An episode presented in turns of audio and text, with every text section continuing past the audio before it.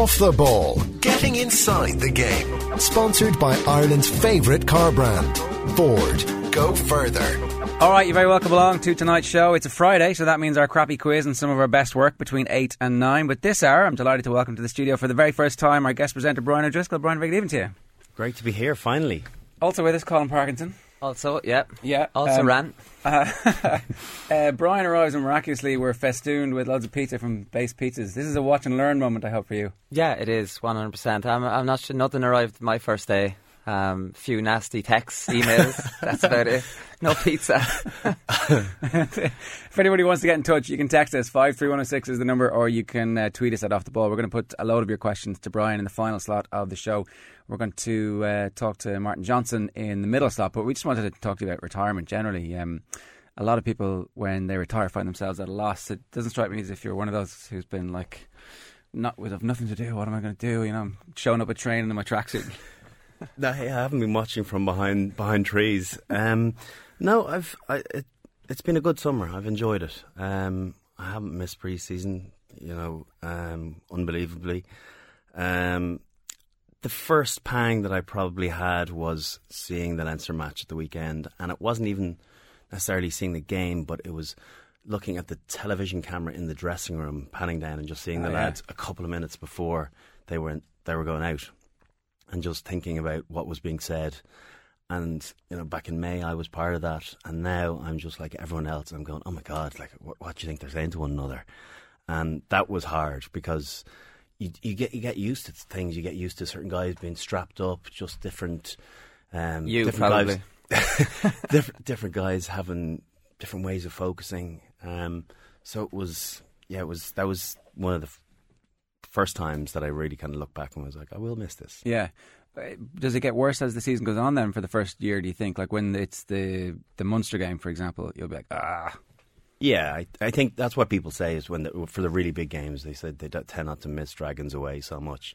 Although I, it's, it's about ten years since I've been to Newport, but it's um, at the same time I, I think um, it is those big occasions, the fifty thousand, it's thousand um, games, it's the it's the Derby games when you know it's it's on Yeah. and it's the real test of you. And you know, people talk about the Munster game being the one that starts the season, but um, it's just it's the first real hard physical test that you know that you, you have to get up to that point because that's where you know internationals and that's where other European games are going to be at. Yeah. So- I, I was actually interested in talking to you a little bit about that because it seems like traditionally this has been the, the, the season returns and people talk about it, but they don't care about it until the Munster game happens in a way that they, they fully embrace it.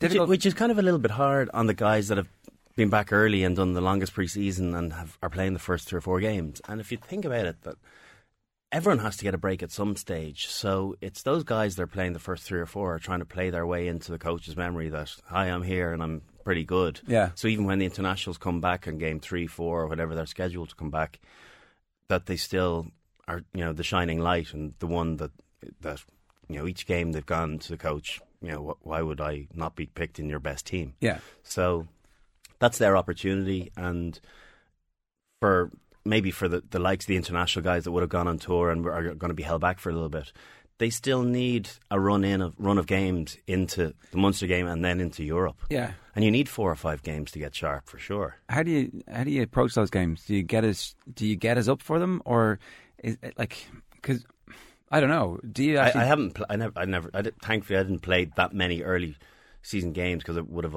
more often than not been a, a, a tour and then you know a longer preseason and uh, there's a big player management or welfare system, so you probably didn't play games one, two, one or two, but.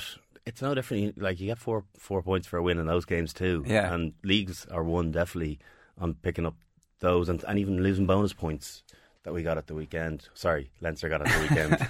I can't let it go. You can still say we. We say we. We've never played. Hmm. do we do we get away with it? I'm not sure. Uh, there's been loads of news, obviously. Um, Johnny Sexton has announced that he's coming back to Leinster, which is a huge boost for Leinster. And we were making the argument that that's actually a huge boost for Irish rugby because it means that, uh, well, it also was brilliant for everybody who negotiated contracts after he left. But it's also pretty good for people who are negotiating contracts now, too, that everybody benefits. Leinster needed him and Irish rugby needed him, but we need to keep all our best players.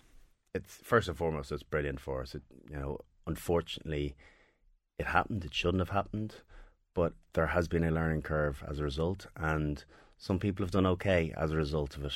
Uh, you mentioned a couple of guys negotiating decent contracts for themselves, but um, you know they they just the timing sometimes can work in your favour. And Johnny was um, you know was the guy that had to go up stick you know up um, up sticks and, and, and head over to, to Paris, and you know probably against um, his inner feeling but he felt he had to for um, you know because he didn't feel as though he was getting the offer that he deserved here. And uh, now that you know the decision is made to come home, I know that he doesn't want to be at home yet. He's still got nine months, and he's a serious pro, so he's going to want to try and play out and leave on a high and win a top 14 and probably win Europe and he'll think about winning everything but he will definitely look forward to coming home when the time uh, does happen for him.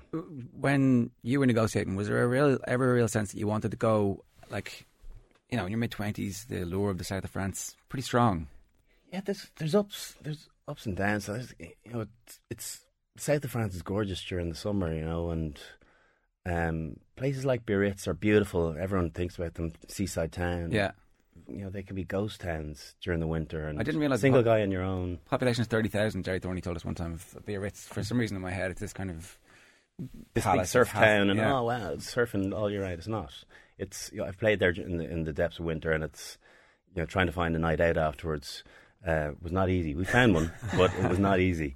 But it's um, yeah, it's it's not all that, and obviously Johnny was a different situation in that uh, he, had, he just recently become uh, gotten married and now he has a child. So circumstances dictate as well. Yeah, uh, your lifestyle, and it's not just about um, the bottom line. The lesson that has been learned um, by the RFU is that the, hopefully the end of this now that like any of those top ranked players who we want to play for Ireland to represent us in the Six Nations and World Cups and that in those cycles that maybe some of them might go for a year or two, but the understanding will be that you know when you're ready to come back, we'll take you back. It's listen. I, I, it's hard to get into to the heads of the IRFU. Um, I think what was what was possibly thought pre Johnny is that perhaps we don't have to pay what the you know the bigger clubs in France are paying or the bigger clubs in England are paying. Yeah. And Johnny went, and then they realised that's not going to work for us because other guys are going to walk too. So then they had to, you know, bring out the coffers and, and pay bigger uh, checks to to, uh, to to a couple of other guys. And I would see that going forward now you'd be hopeful that the top guys are going to stay at home because they'll be getting looked after by this you know, player welfare system where you you know max are going to play 23 or 24 games going to be rested at key times going to you know get the best preparation for the World Cup. But there's a, another tier of guys that probably do need to go away to prove themselves to then maybe come back and gain those big contracts. Yeah and that's only good for us as well. The more players that we have who are earning a living in France learning different coaching, learning different cultures, and uh, different defensive systems and all that kind of stuff. The the bigger the playing pool and the bigger the population of people we're drawn from, presumably that's only a good thing. It is. It is because we have a certain methodology of, of coaching in in Ireland. You obviously get um, a series of, of foreign coaches coming uh, and and teaching their way, but um, players have huge input into into teams these days, and it's not just one or two. You know, the best teams, I think, give voice to everyone, and it can be the youngest guy in the academy that can come from a completely different point of view, and you have to listen to him too. Why why should you not respect his opinion? Yeah. So, um, I I think the more varied and the more the more avenues you you you have players coming from, the more you're going to see a variety of of a game that Ireland can learn to play and, and not just be you know one trick ponies. Yeah, you look at somebody like Copeland who went from the Leinster Academy to Wales and, and is now going to be a starter hopefully for Munster and, and do really well. Suddenly there's more depth at a position because somebody goes away as a kid and takes that risk. yeah, he came through the, the academy wasn't really happening for him, and, and he worked hard, and he had a huge season for, for the Blues last year, and he's deservedly gotten uh, gotten his chance. And you would imagine that, well, judging by certain emails, that he looks as though he's going to be a, a, a first team player or there thereabouts. so that's got to be a good thing for him, right? He's the one that's happy about those. What do you do in that situation when uh, this thing comes uh, comes out and everybody sees emails? Is there do you just get together as a group and say we have to ride this out, or You'd have to imagine that's what happened. I would think that Pete is captain then there. I presume Pete, you know, they had a player meeting and can look at it in lots of different ways. It could be divisive and, you know, players are looking over their shoulders or it can potentially galvanise you and go, listen, this is a mistake. And if ever there was a place that was you would galvanise the team, it's probably in, in Munster. But Ber- for me, if I, if I saw, sorry, if I saw some of those things written about me, I'd be like, screw you. I'm, I'm going to prove you wrong to the coach. You know, three or four negative things. It's like, right, we'll see in two months' time. You know what my passing ability is like, or what my kicking is like. Just strive on to to to actually work harder at it. Yeah, Bernard Jackman's the only one on the show that's actually said there will, there probably will be a few noses out of joint down there. Everyone else is saying it'll galvanise them. I don't know. I think uh, criticism like that in a one-on-one is okay, but when it comes out like that, you know, maybe you and your best friend, who's, you know, you might say here, this is, this is ridiculous. I think it depends too on what sort of person you are. Are you are you a carrot or a stick or a guy? And a lot of guys need a massage sometimes. Colin's a carrot guy. You're a carrot guy. Um, Not sure what that is. I mean, I don't think it's good. no, it is. You need encouragement as opposed to Or no, no. Anyways, go on. but yeah, if you if you have some insecurities, um, that's some, Colin. sometimes sometimes you don't want your whole team. Exactly. Yeah. Yeah. You know, a, an email reinforcing that those insecurities Yeah, 'cause are not only insecurities, but they're re- they're, They're real, to life. Yeah. Because they're saying this is stuff that's, that's said real? anyways. Yeah. You know, but it's not said. It's that criticism's never said in, in the group. Not, it's not said to in that. Yeah, it's said in a one-on-one. maybe. Exactly. No, but sometimes it is said in a in a group, not to that level. That Yeah. was really cutting, and it was you know it it seemed to be knock after knock after knock. Whereas the thing about Monday Monday morning when you lose a game, you watch the video, uh, people get picked out. What happened there? Why didn't you do the, Why did you do that? That wasn't great. And sometimes you might get done once or twice, but not five or six things about your game. Coaches are smarter to pull you apart in front of the whole squad. So Yeah. that, it's it's a real rarity what has happened there. Just Yeah. the, the gravy train line as well. That's harsh. That's that's really hard. you don't get that in a team meeting, tactic, a tactics meeting. and you. well, well, and ever in your career, nobody ever accused anybody in the dressing room of being on a gravy train. No, there was no trains and no gravy. Uh, even later on in your career, no. Well, no, not really. Um, just on that though, that that kind of sense of the group policing stuff, that that's part of the Leinster culture that Joe Schmidt brings in, or did Cheika bring that into? I'd say Cheika, um, and probably coincided with a couple of Leo and Geno coming back from Right. from Le- from Leicester and learning a lot, and a couple of us just getting our heads together and thinking enough's enough. We really need to cop onto ourselves, or we're going to finish our careers with, with nothing. So I think a lot of it, Cheika has a lot to be thanked for, but it also coincided with with players' mentality and psyche just changing. and being honest and, and having the confidence in each other to be honest in front of each other. kind of knocked yourself down and and re, kind of really rebuilt the things. Um, we didn't have any, any base back when Cheika when Cheika came in. We you know we were changing out the backs of our cars. We didn't have a dressing room. Yeah. So the dressing room is absolutely vital. That's where all the abuse happens, and that's where you build relationships yeah, and break relationships sometimes. and sometimes that's a good thing. That's incredible. No dressing rooms or anything even that recent. Yes, that was 06. Yeah, and he he just gave us a base, and that actually came from Leo, I think, because Leicester have this this big senior dr- dressing room, junior dressing room thing, and it's a big thing to get into, to make your way into the senior dressing room. You've made it, uh, and you know we we didn't have any of that, and you spend so much time if you've got three or four sessions of a day, and you know there's going to be two or three two hours in between them. What You're you- always going to head off and Yeah. have a Yeah. coffee or go home, or some guys live too far away to go home, so Hanging you need, to- around. you need somewhere to spend time Yeah. and chew the fat and Now you, you know you can walk into a dressing room and there can be fifteen people on their phone, but that's Yeah. that's just that's just these days. Uh, it's kind of slightly ironic that it was um, people leaving and then coming back, and uh, hopefully Sexton coming back has a fairly similar galvanising and, and transformative experience as the two lads leaving for Leicester. That would uh, ultimately be good for everybody. Yeah, it would. I think I think the the Leinster that Johnny left will be a bit different than the one he rejoins, and that's not solely about personnel. Obviously, there there are some personnel like the likes of Isa gone, and um, who knows who else might be gone next year. Yeah. Um, and you know, Leo might still be involved, but he's not a player. But Johnny is such a strong character that um, he'll make the best of. And I, I'm not saying Leinster are in a bad place, but he'll make the best of the situation he finds himself in. Yeah. Um, and he he just he's And also help to transform things himself on a daily basis is the kind of the, the feedback that we get from people about him that he brings this intense competitiveness to everything. and this encyclopedic knowledge of every play that you've ever done. It's quite phenomenal. Um, And you have to know how to appreciate that.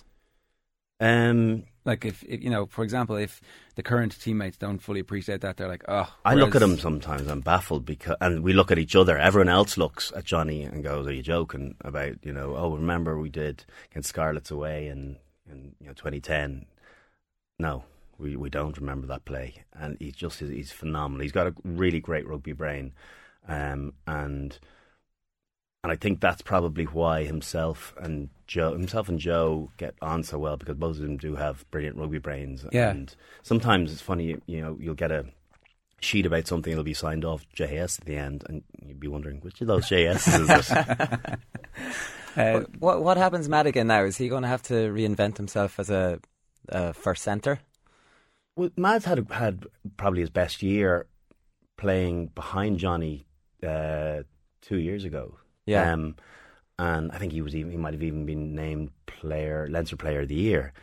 Um, I I really like Mads as a twelve. Yeah. I, I I've always been someone that likes a distributor at at twelve.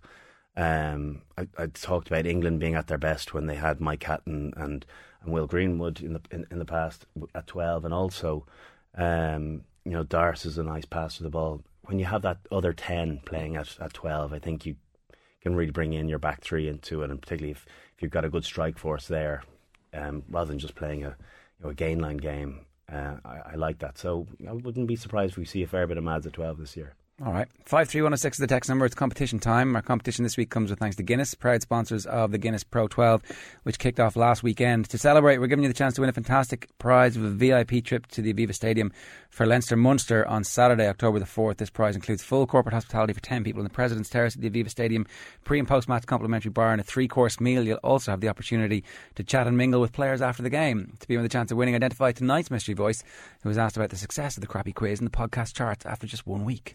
Well, it's no surprise the boys do savage homework. These things don't just happen on the day. No, they do no homework. They don't even check the answers. Yeah, well, it's no surprise the boys do savage homework. These things don't just happen on the day. Text Guinness along with your name and answer. Send the message to 53106. Our nightly winner picks up Leinster against Scarlets tickets for the RDS tomorrow. Every correct entry from the entire week goes into the draw, which we'll make before 8 tonight. It's over 18s only. All winners' guests must be over 18 years of age as well. Enjoy Guinness sensibly. Visit drinkaware.ie. Up next, we're talking debuts. We're going to join, be joined by Martin Johnson talking about the 2001 Lions Tour. Remember, you can contact us social media at Off the Ball on Twitter, facebook.com forward slash Off the Ball. We want your opinions.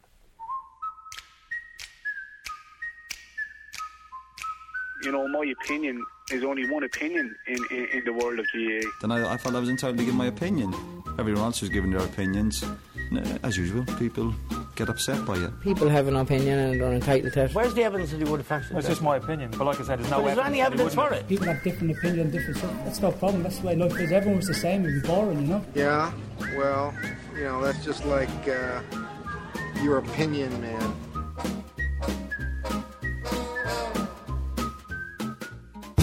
Off the ball, getting inside the game. Sponsored by Ireland's favourite car brand, Ford. Go further.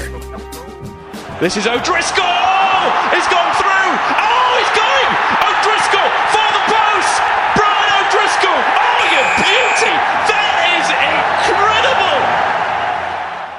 Some pretty happy memories there. We're going to talk about that game in a couple of minutes with our first special guest, Martin Johnson, uh, in a little while. But if you put any questions to guest presenter Brian O'Driscoll, hit us on text on 53106. You can tweet us at Off the Ball. Now, we're nothing if not predictable here, this uh, being your debut. We thought we might theme this first section of the uh, features about debuts. So be mad not to. I promise we'll be a bit more uh, creative with our ideas in the in the coming weeks.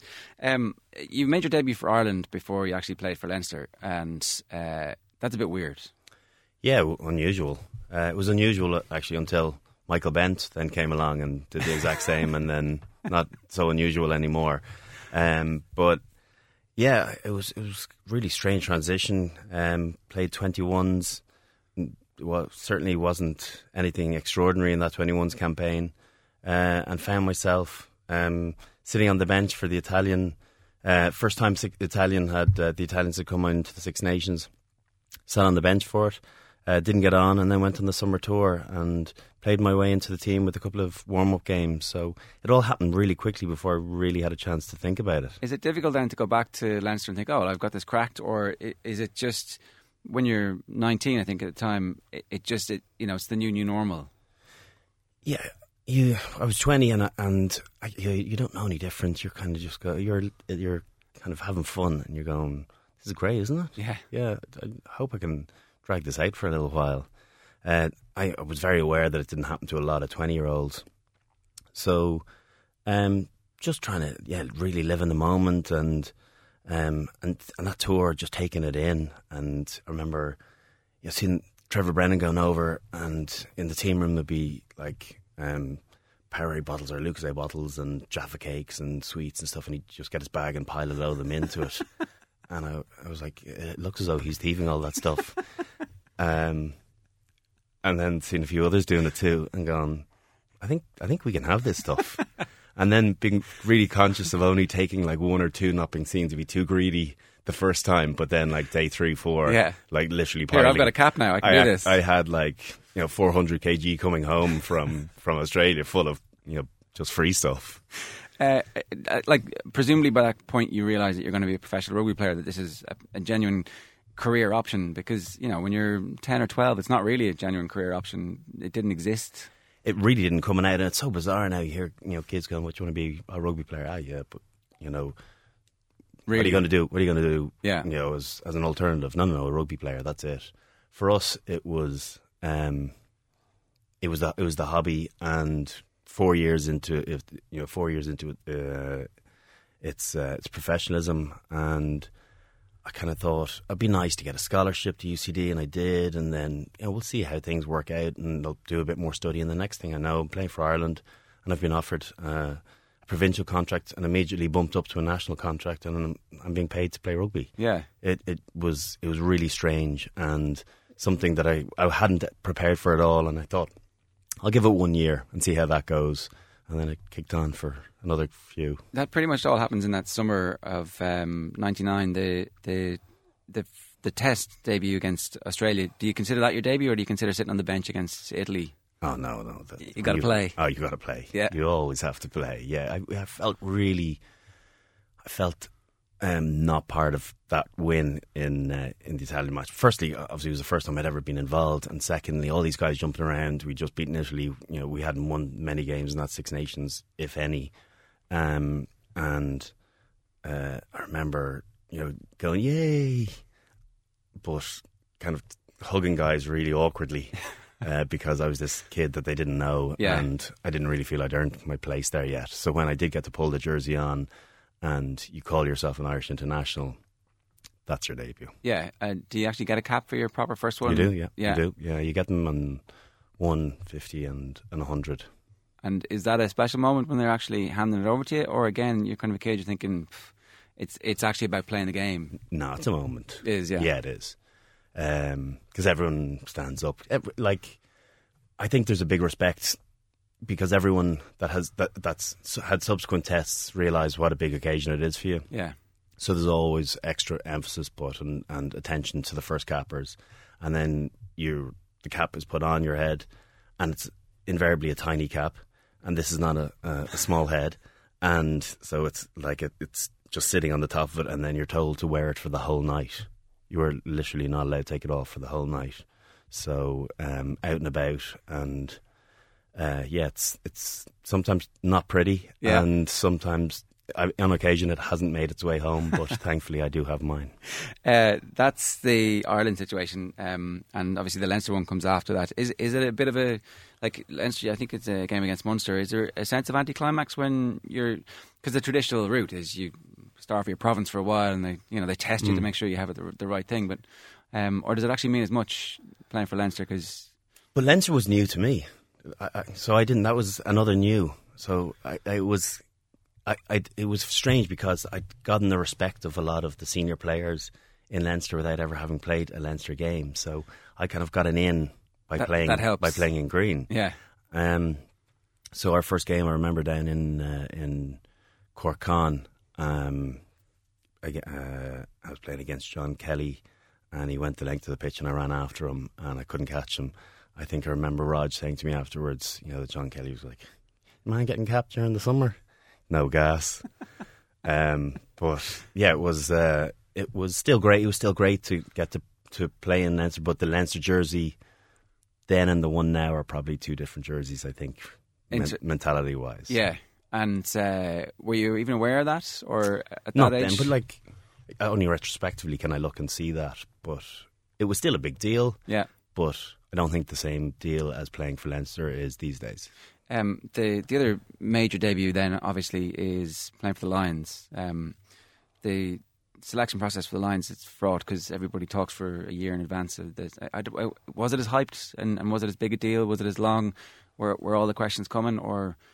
Was there just an expectation again? It's a very natural thing. It's like, well, look, this is going quite well for me. I'm going to make it.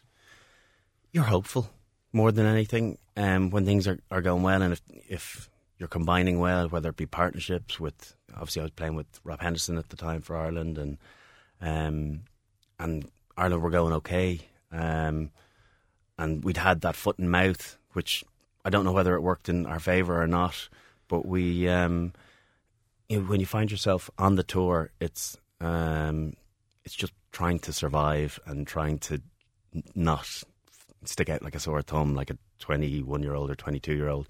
I had Jonny Wilkinson, thankfully, who was younger than me, um, and then just trying to play as many of the games as, uh, as you can and, and, and play well. And you know, if you if you give yourself an opportunity to get picked in the test team, and that's for me, that's your Lions debut. Is, the, is the That's what I was going to ask. Yeah, Yeah, it, your test isn't really. I played uh, against. I don't know what, what even what the name of the, the the side was over in Perth. Um, and at first, I think we put hundred on them or close to it. I played fifteen.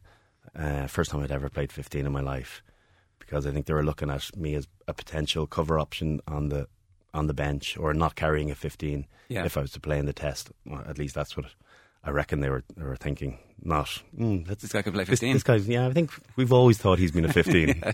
The the Irish don't know what they have in their hands. To, uh, so that that debut then, when you're going out for that, uh, and it being the Lions, is that the biggest one? Is that the one that you kind of there's actual genuine sense of all right, well, this, this is a big deal. Yeah, but only because all the supporters come like three or four days before the first test. So yeah, you've got the expats that are living out in Australia and they follow and travel around and, in their camper vans. But then you get the masses, you get the thousands um, coming out, and people that have saved for four years just and not gone on holidays because the Lions tour is their thing. Yeah. you get them for those for that three week period, and they come out, and it's a game changer. It just like the whole tour goes up ten notches, and that first atmosphere in the Gabba, I think we were we were even shocked. The Australians were definitely shocked, but we were shocked with how electric it was, how big the sea of red it was, and how what level of support we had.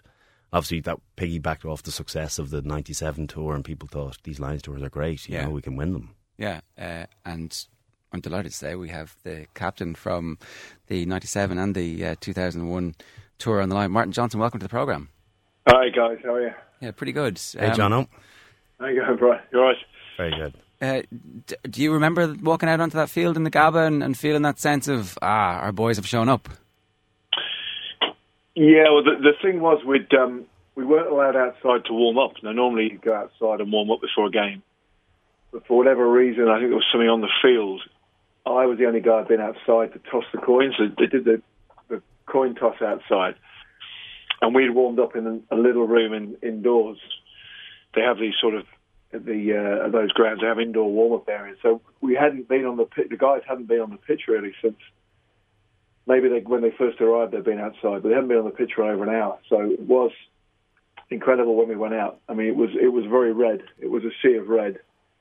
Um, I think Brian's right. You know, they they've not had a Lions tour for 12 years.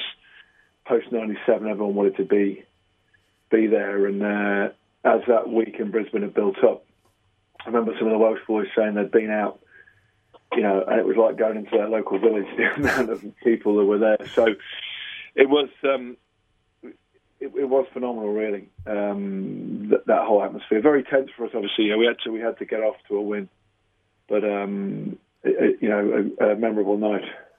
I think we probably my my recollection of it was too that we hadn't really done anything too wonderful on the tour up to that date, and they were the current world champions, and you know we were not playing scared, but we knew we had to have a big, big performance.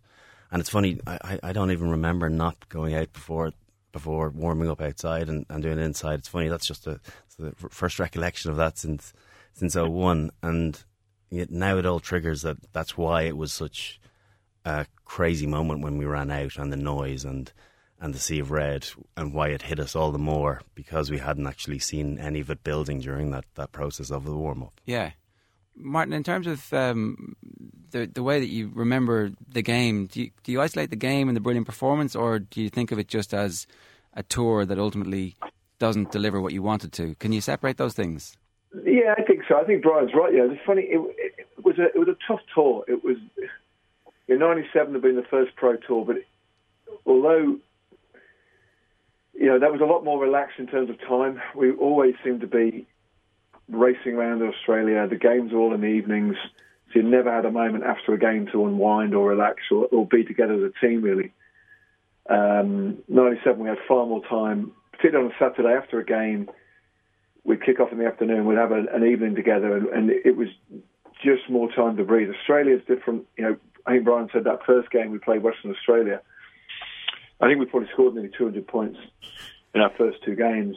So it was always going to be when you got to the East Coast, you played Queensland, New South Wales, and Australia A in the space of uh, eight days. That was going to be it. The tour team, the test team was going to get decided very quickly, and you didn't really have a chance for a mistake. Um, and, and, we were, you know, we had we had beaten. If you look at it, we'd beaten Queensland very well at Ballymore, and we'd beaten New South Wales in that game when Ronan got, uh, punched by McRae. It was a bit of a dirty game, but actually we'd, we'd beaten them pretty comfortably as well. But Brian's right. We, we did feel, I think, desperately under pressure. They, I think, they felt pretty confident. You could see them when they came out. They looked they had a bit of cockiness about them. Uh, and we did have an edge about us, so we thought, yeah, if we lost this game, it was going to be a long way back. Um, but it, it, was a brilliant night, A, a for the atmosphere and, and the Lions fans, and, and, B, the performance. I mean, you know, Brian had done a bit. We probably played a couple of years at Test Rugby, scored that try in France, and you know, he he was. Everyone knew about. You know, he was an up and coming player. But he certainly emerged that night as a sort of world you know, star. And the other guy was Jason Robinson, who went on that tour with a, a bit of a risk, really. They took a chance with him, hadn't played. I don't think he'd started a test match at that point for England, and he scored the first try. Um, who scored that second one? Dafydd down It was right Dafydd, yeah, yeah, yeah, yeah Dafydd off that midfield scrum. Mm. Yeah, and then and then you know, SQ. We, you know, if if there were bonus points, we had it after. Yeah, five minutes into the second half. Well, they were then dangerous, weren't they? Because they they tried to play wide on us a lot, and, and suddenly they were behind, and, and you know they could throw caution to the wind a little bit that second half. The second half was pretty open game, wasn't it? I remember. And you always listen uh, when you when you well, well I don't know what the uh, final scoreline was, but you know when you score four tries and when you've Jonny kicking goals for you too, inevitably, you know, you're going to try and sit and protect that a little bit against a team like Australia. You, you know, that's a mentality, and that's that's what coaches always say. It's when when you're playing well, keep playing that way. Yeah. But it's so yeah. hard to do it sometimes. When you get oh, that lead, you want to sit and protect, yeah. and you want to just you want your defence then just to really man up for you. I, I felt they um, it, it stayed open that game. Didn't we? Didn't, we, we never, it never, we never sort of were able to uh, strangle it. And your break, but that, that was a fourth try, wasn't it? Your break and run. Yeah, um, was I three or four? I think Three. S- yeah, SQ. Yeah, Scotty Scott. That's Quinnell, yeah, yeah. Um, but they, you know they were dangerous and they they they've always got good runners. At the wingers had Walker was it the, the winger Uh, they had yeah. that time. I remember I got uh, defensively ended up out wide one time and they went round us there and scored. So um, yeah, I think the answer to the question is ultimately yes. You can separate you know a one-off great evening away from ultimately a tour that was disappointing that we that we could have won it, maybe should have won it and, and didn't. It, for for me, it was it, it wasn't lost in that third test. It was lost in that second. Oh, know, and the fir- absolutely, and the first half. uh, Not even the not like certainly not Jonny's intercept pass that was potentially a fourteen pointer. Before that, we we butchered a chance or two in the first half to go in with a decent lead. Uh, and I think for me that was the winning and losing of the series rather than Because you Yes. gave them life again. exactly like because we'd done a, a big job in the first test, they came back out and they were going to have you know really give it some. And then if we were able to you know com- compress that and go in with a 10, 12 point lead as I thought we should have, I think we might have gone in with about a six point lead. Uh, if we'd had a, a 10 or 12 pointer, I really think that could have been the end of them. And then all you have to do is try and be the first team to score first in the second half, and then you know It's the game game can over. be ga- yeah. Yeah. It was um, it was the most bizarre game because you, you're right, and we made the break. We made we cut them right open straight from the start, and we definitely went through again. Yeah, and he didn't pass. Did he? We had, we had two that on one, it. and, Yeah, yeah, yeah. and we My we my, should my, vo- my vocal cords are still sore from shouting at him. But you're right. I think it was our most dominant half of the whole series, and we only scored the one try, and they were still in the game. And then bang, okay, you have the intercept. And they turned us over at scrum after a team that scrum poorly. Turned us over at scrum and scored, and suddenly they were on a roll, and it was a different team. Um, it was it was the most bizarre second half. The game just slipped through our fingers. I mean, I made a mistake when we turned the ball over, and then came back down. We probably scored three off that, uh, and suddenly we came off with a heavy loss. He thought, how did that happen? And we lost Rob Howley that that day. We lost Richard Hill that game. Wilko Um, Wilko went off, and we thought we were going to lose him for the third test. Yeah, and- we were pretty we were pretty battered, weren't we? I mean, I, I remember you were pretty sore. Hendo, Rob Henderson did an amazing job to get fit. I mean, we lost. You think who we lost? We lost Dan Luger, Greenwood, Catt, um, Dallaglio. At that point, we Mhm. lost them on, on the way. Austin Healey had a. I mean, you remember the, the last day of the tour? Austin had back spasms. I remember saying to the management after the Melbourne test, you know, we probably need a nine because Rob was out. Matt Dawson had come on and played and was fit, but Austin had been fragile. He'd been sore, and uh, they said, "Oh no, we'll be okay." And kept their fingers crossed. And Austin was back went into spasm, didn't it, on the Friday or whatever? And suddenly we had Andy Nicol turn up from nowhere to sit on the bench, which is um, bizarre now if you think about it. He came off a supporters tour to sit on the bench in the third test. Unfortunately, he didn't have to come and play because that would have been uh, very difficult for him. But couldn't um, have been in fantastic condition at the end of the, a supporters tour either. Whatever, whatever about the first few days, but a, he tells a long, long story about his build-up to that Test match, and it's not great in terms of scientific preparation. But I, I came down to breakfast. I mean, I, I was a bit angry really because we shouldn't have been, he shouldn't have been in put in that position, and he's sitting there, sort of, you know, brunch before we go out and run out looking at all the moves. I said, Andy, just put it away. If you have to play, you're just going to play, and you can do that. You, you've played enough Test matches.